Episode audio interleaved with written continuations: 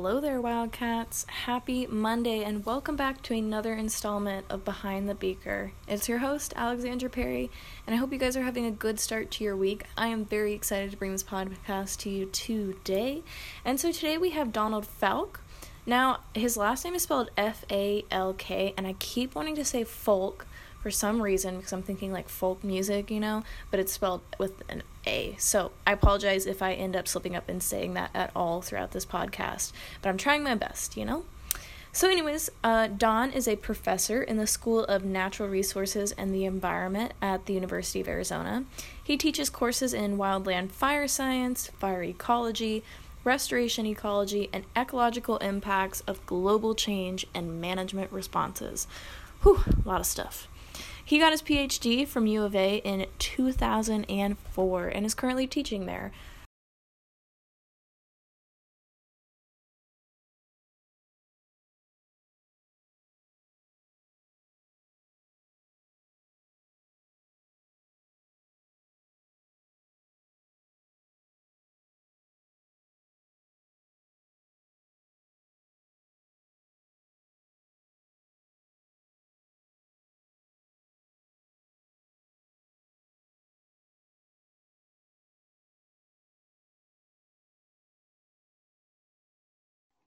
I was just in the field in the Chiricahua Mountains last week with a couple of colleagues, and the Chiricahuas are the largest of the Sky Islands, so called, which are the big mountain ranges that we have here in southern Arizona.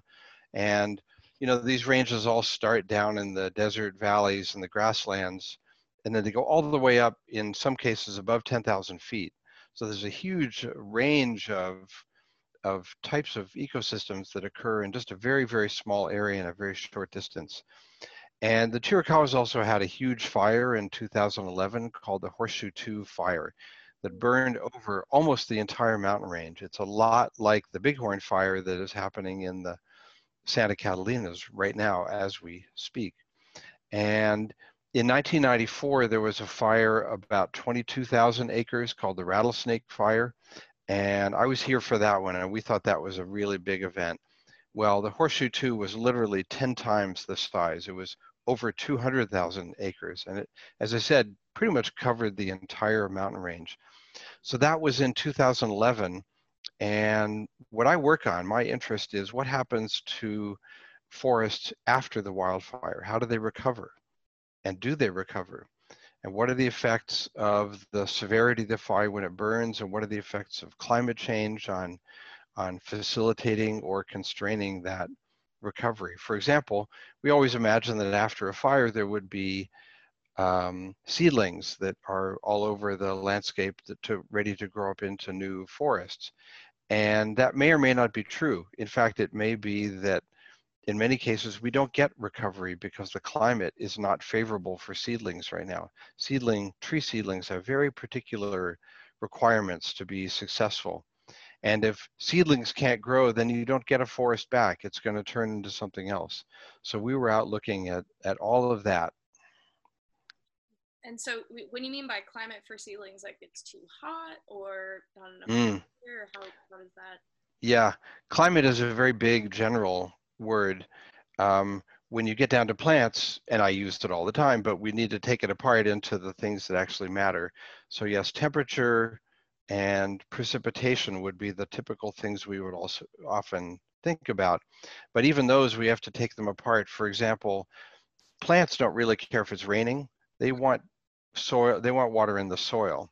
So the, the real relevant factor is what's the moisture in the soil, and you can measure that with soil moisture probes and understand how that uh, works. And then it's not all year. When they really need it is when they're growing. So it's the soil moisture during the growing season that gets to be really critical for a little seedling, which remember is just a couple of centimeters tall. They don't have much of a root system.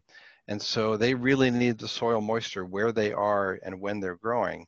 And if it's not there, then that seedling is going to die.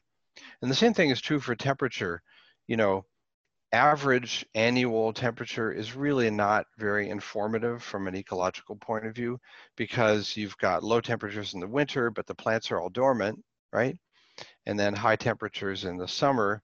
And so you really want to know things about often you want to know what's the maximum temperature during the growing season, because that again is the kind of thing that might just be too much for a seedling to survive. Okay, and so you were out there.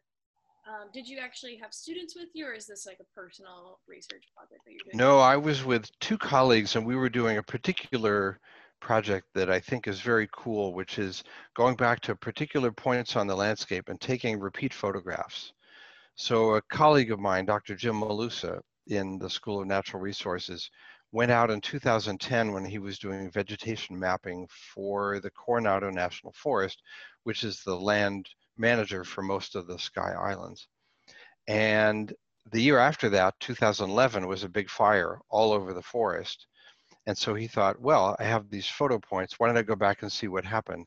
So he's been going back every two years and rephotographing those points. And what we see visually, it's so great, is you get to see, well, I mean, it's not all great. You're seeing trees dying and falling over and, you know, other plants coming in, but you get to see like a, a time lapse of the forest recovering, or if it's not recovering, you get to see how other plants are moving in and taking over.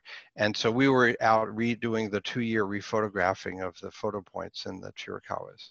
That's so wonderful. Definitely to have photos too and use that later on. That's so amazing. Um, so for your research that you're doing now, have you always kind of wanted to study fires? Like where did your interest in like the ecological or the consequences of fire? Well, I don't want to say consequences because it's kind of negative, but you know what I'm saying? Like, where did your interest come from? Yeah, yeah. No, I did not start in fire at all. Um, going back to the period of time when I went back to um, uh, get my doctorate, I, I went back to school mid-career, I should say. I have a master's in environmental policy from Tufts University, an undergraduate from Oberlin College. And then I've spent about 20 years working in the not-for-profit field. I was the founder and director of two not-for-profits, the Center for Plant Conservation, which works on rare plants, and the Society for Ecological Restoration, which works on restoring damaged habitat. So I've been in this general field of, you know, of conservation biology and trying to restore ecosystems for a long time. But it was only when I decided to go back to get my doctorate and become a practicing scientist that I began to think, well, what kind of scientist do I want to be? And there's a benefit, I will say, to going back mid career to doing almost anything because at that point you're really motivated. I was very focused and I made different choices from the ones that I would have made or did make right after I finished my undergraduate degree. Some people know what they want to do when they're in their you know when they're 20 years old. I did not. Although i always knew that i loved being out being out in the woods i loved backpacking and hiking. I always knew it was going to have something to do with nature but beyond that it was kind of ill defined and so when i um, went back to school i was looking for interesting problems to work on and there were a few other intermediate steps but when i finally got started here at the university of arizona i gravitated to the tree ring laboratory and the reason for that is that a lot of research in ecology is very limited in terms of time. You know, you have, let's say, a graduate student who's going to spend two or three seasons in the field, and that's it. That's the extent of their observations.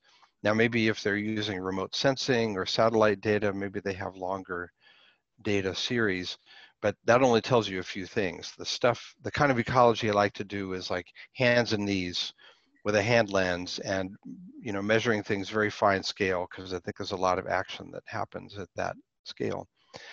But what I was looking for was a longer understanding of the time scale of ecological processes because ecology doesn't run on our human time scales.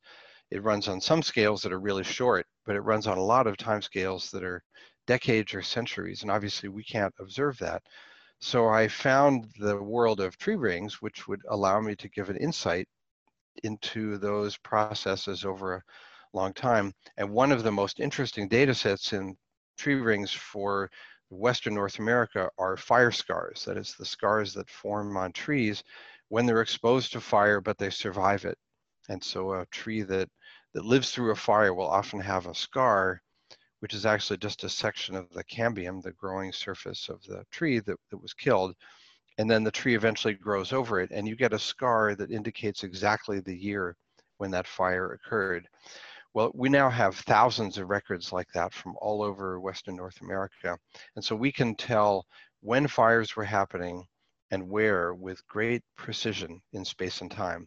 That's an amazing record for uh, for for an ecologist when we're used to dealing with you know five years of data points and that's it. And so uh, so I gravitated to the tree ring record, and that was what got me interested in fire as an ecological uh, process. And then from that, I've discovered just how widespread and pervasive that is, and it's been a, a very rich field of study. Really, because I've only ever known about fire ecology through the tree ring lab. I had done mm. it with one of my classes, and I was just mind blown. It's like you can literally look back into the past with plants, and that's so fantastic. Well, trees, but so wonderful. Were you kind of? Uh, you said you were on your hands. You like being on your hands and knees, where you say, were you kind of like a like a dirt child? You know, like when you were growing up, you were like, I had to be outside, and you were looking under rocks to see if there were bugs. Were you kind of one of those kids? so I grew up in the city. I grew up in Pittsburgh, and oh, wow. and there was there was nature there was nature around, but um, I think for me the formative experiences were probably uh, in the summer when I, I we spent our most of our summers in Vermont and New Hampshire, and that was when I was barefoot in the woods pretty much all summer. And yeah, I think I developed a taste for it. Um, I discovered I didn't really mind getting a little dirty, you know, as long as my parents gave me a bath when I got home at the end of the day. So, uh, and even now, my favorite thing, you know, when I can is to get out backpacking in the mountains and just get away from the cities. And when we were sitting up on uh, our campsite in the Chiricahua Mountains, in this very remote uh, point, way out in the middle of nowhere, above 9,000 feet, and the sun went down and there was a period of time when we couldn't see any lights anywhere except the stars right? And then eventually we would see you know there was a road that goes through the chiricahuas and we'd see a headlight and there maybe we could maybe see two lights looking in any direction. So for me that's a very very special experience because we're so surrounded with each other we're just so in, in our each other's face all the time and to get out there and rem- be reminded that um, you know, nature is still out there even when we're not looking. And so I, I really crave those experiences. And for once you moved to Arizona, was there that's just the way that we're around the natural world all the time and we have so many different just types of environments here was that a big pull for you do you feel like this is a this is home for you yeah well it it it um at first it was an acquired taste to be honest having grown up in the east with snow and cold weather, I had you know I had to get used to a lot of things about the climate. But um, uh, I'll tell you what I do like. Well, first of all, it's really grown on me a lot, and I love the monsoon and the Sky Islands are amazing. There's so much more here than people I think from other parts of the country realize. But but um, one thing that that is really interesting about the Southwest, you know, those maps you can look at that show the world at night mm-hmm. with showing where there the, there are lights. And if you look at the eastern United States at night, it's just like lit up like a parking lot. I mean, it's really hard to get away from lights, which means dense co- concentrations of people. You can usually see the Adirondack Mountains in upper New York State. That's actually a pretty big uh, area that's um, pretty dark, dark sky. And then parts of New England are like that. And there's a few places around in the Smoky Mountains, but by and large in the Midwest and the Southeast and the Northeast, it's difficult, I can just say, to get away from, from that. Now you look at the map of the Western US, and aside from the big cities, of which we have many, there are huge areas that just judging by the lights being emitted at night, you know, you would say, okay, if you want to really see and if you want to get away from people and not have people you know elbow to elbow there's lots of places where you can uh, where you can go. And the southwest is one of those and of course mexico is also the great basin here in the west nevada and western utah is like that too. So i kind of i like to seek out those places when i can that's so nice Um, and I wanted to ask, so when you were, you know, you said you were mid-career PhD. Were there any challenges in that time for you that you'd wish somebody had told you, or were you like, this is mid-career, I'm ready. This is what I really want to do? Uh, there were a lot of challenges I didn't expect. Um, at the same time, I was going back to get my doctorate. I also got married, and we started having kids, and so that would all that all, yeah. One of the kids came along right when I was starting, and the other child came along just as I was writing my dissertation. So they kind of bookended my academic experience.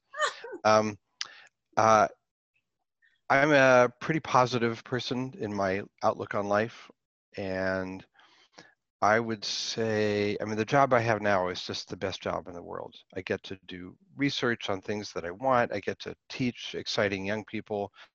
I get to communicate with the public.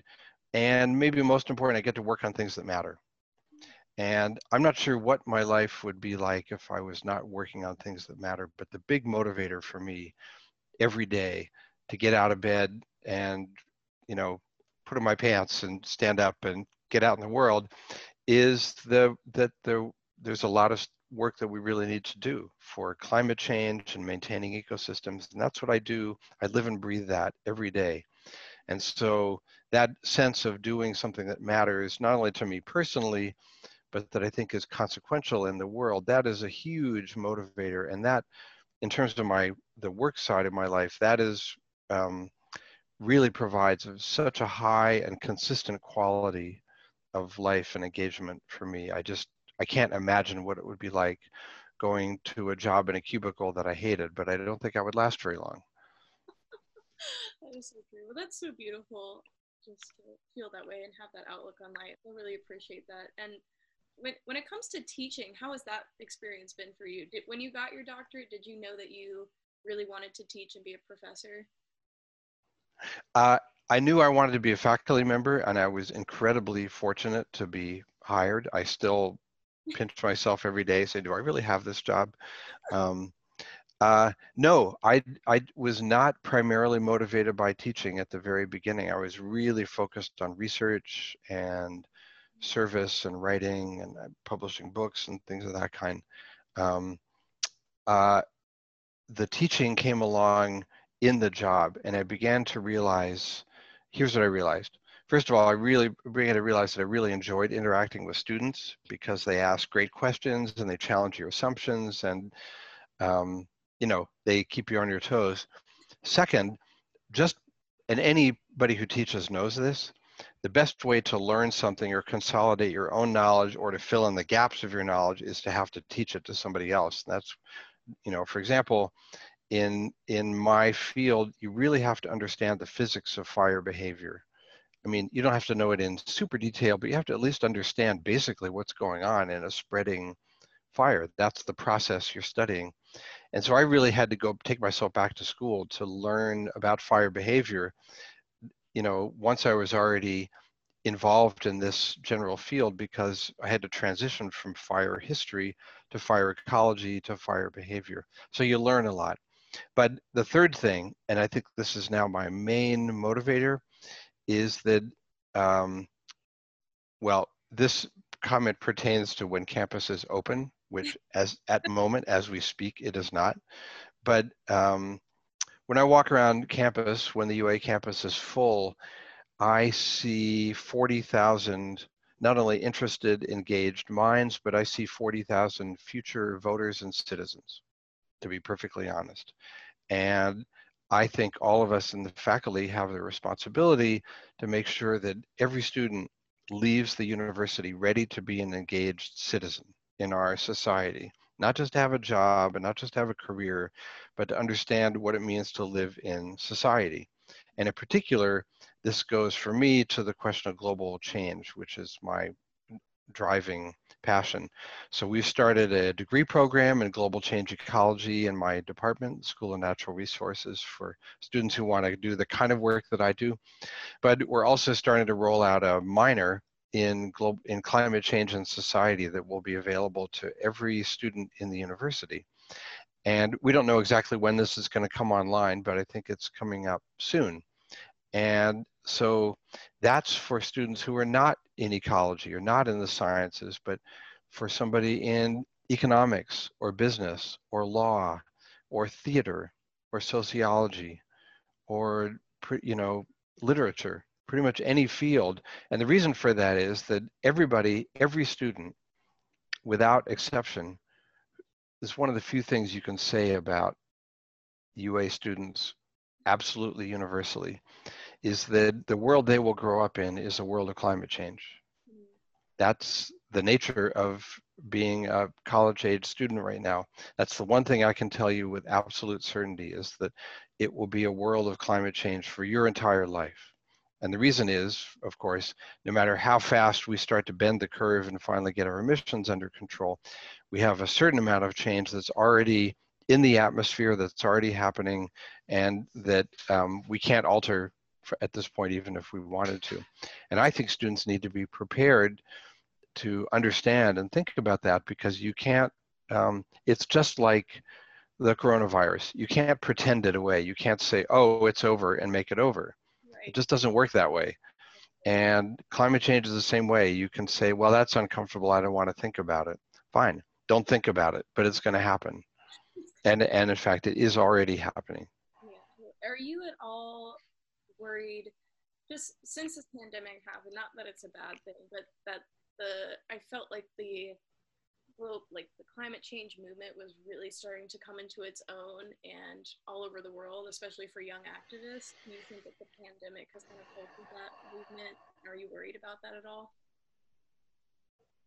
You mean that it's taken the focus away from climate? Is that what you're saying? Yes uh, no, I don't feel that way at all. Any more that I feel that the movement for racial and social justice takes away from the climate movement. Absolutely not. On the contrary, I think these were these uh, streams of change are absolutely irrevocably interwoven, and there are many, many others that are like that. Um, uh, for example, the the struggle for social and racial justice right now has focused on certain communities which have been really overlooked in the mainstream culture, and that's long overdue. Not as much attention has been paid to indigenous peoples right here in our own midst. And if you want to talk about original sin for your American culture in, in North America, it's having appropriated the land that people had been living on for a very long time. So there are other streams that I think come into this that that are part of this same uh, struggle. And I actually think what they do is they build a community of concern about each other and the planet. That's the way that I look at it. And so I don't see them as separate. I don't see them as distractions at all. I think they're completely interwoven. I'm glad that makes me feel better. yeah. Just you saying that. I think. Yeah, absolutely. I think um, racial justice and environmental justice will soon go hand in hand or are hand in hand and so that's and and I would and social justice is the same. You can't disconnect um, the higher incidence of disease in communities of color from the fact that their water is more polluted and their air is more polluted and they don't have access to health care and in parts of the world outside of the united states that you know global poverty is one of the main drivers of environmental degradation. And so these the the climate and environment and social justice movements are all completely uh, linked. And at a certain level, you won't be able to solve one without so also solving the other two simultaneously. Oh, that was fantastic. Thank you for that wonderful advice. And that makes me feel a lot better to know that there are people like you in the world who are actually creating I don't know, a space for students to talk about that because I think that minor would actually be fantastic, and I really hope it does happen. Are you hoping to have it happen in the next year, or is it maybe like a future thing because of the pandemic? No, it's been proposed to the university, and actually, right before the pandemic happened, it was on the verge of approval, and I think uh, the university leadership has been justifiably busy with other things right now. So, like trying to keep the university afloat and trying to keep all of us healthy. I I'm happy that they're doing that. Uh, so I can't say when it's going to come online, but uh, we do hope that it's um, soon. And and yes, we're looking forward to it. I think that it's um, it's an important thing for for th- for students to have as an option. Absolutely. And I wish you the best of luck with that. And I hope that comes out as soon as it can. But um, oh, is there anything else that you have, like some wisdom for any young scientists listening, other than that wonderful advice that you just gave? And I, I don't usually um, assume uh, wisdom on my part. On a good day, I can just kind of complete my sentences and hope that that's enough.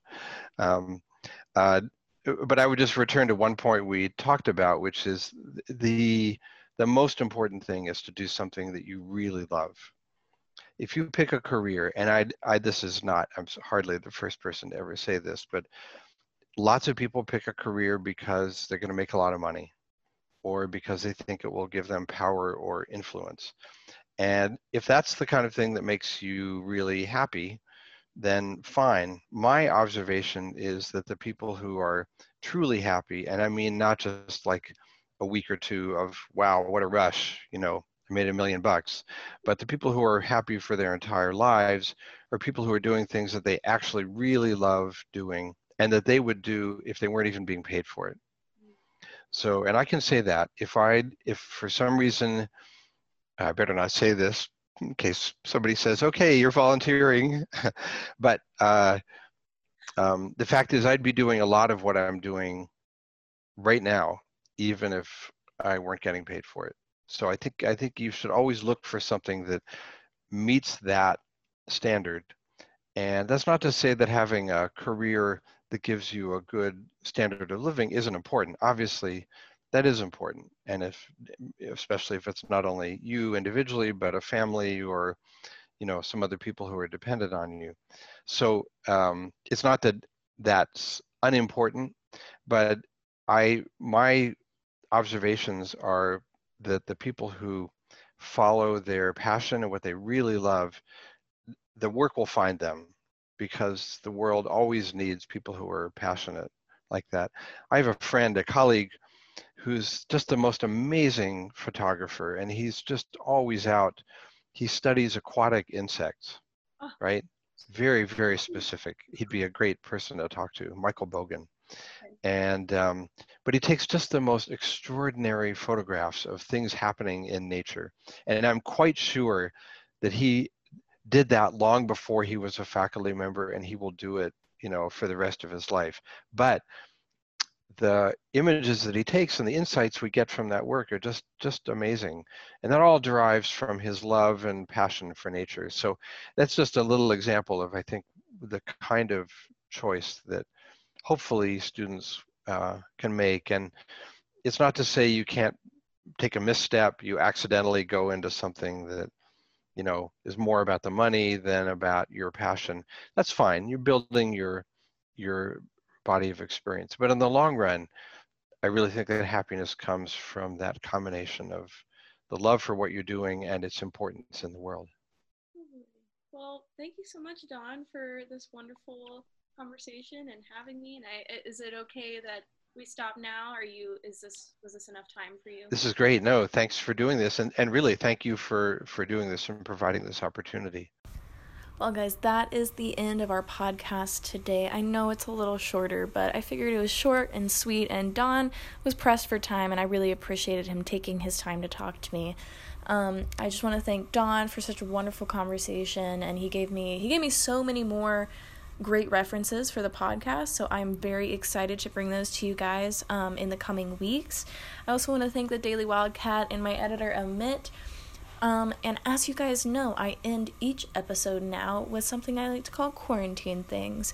And today's quarantine quarantine things is a fun fact. Did you guys know the Dalai Lama uploaded an album on Spotify?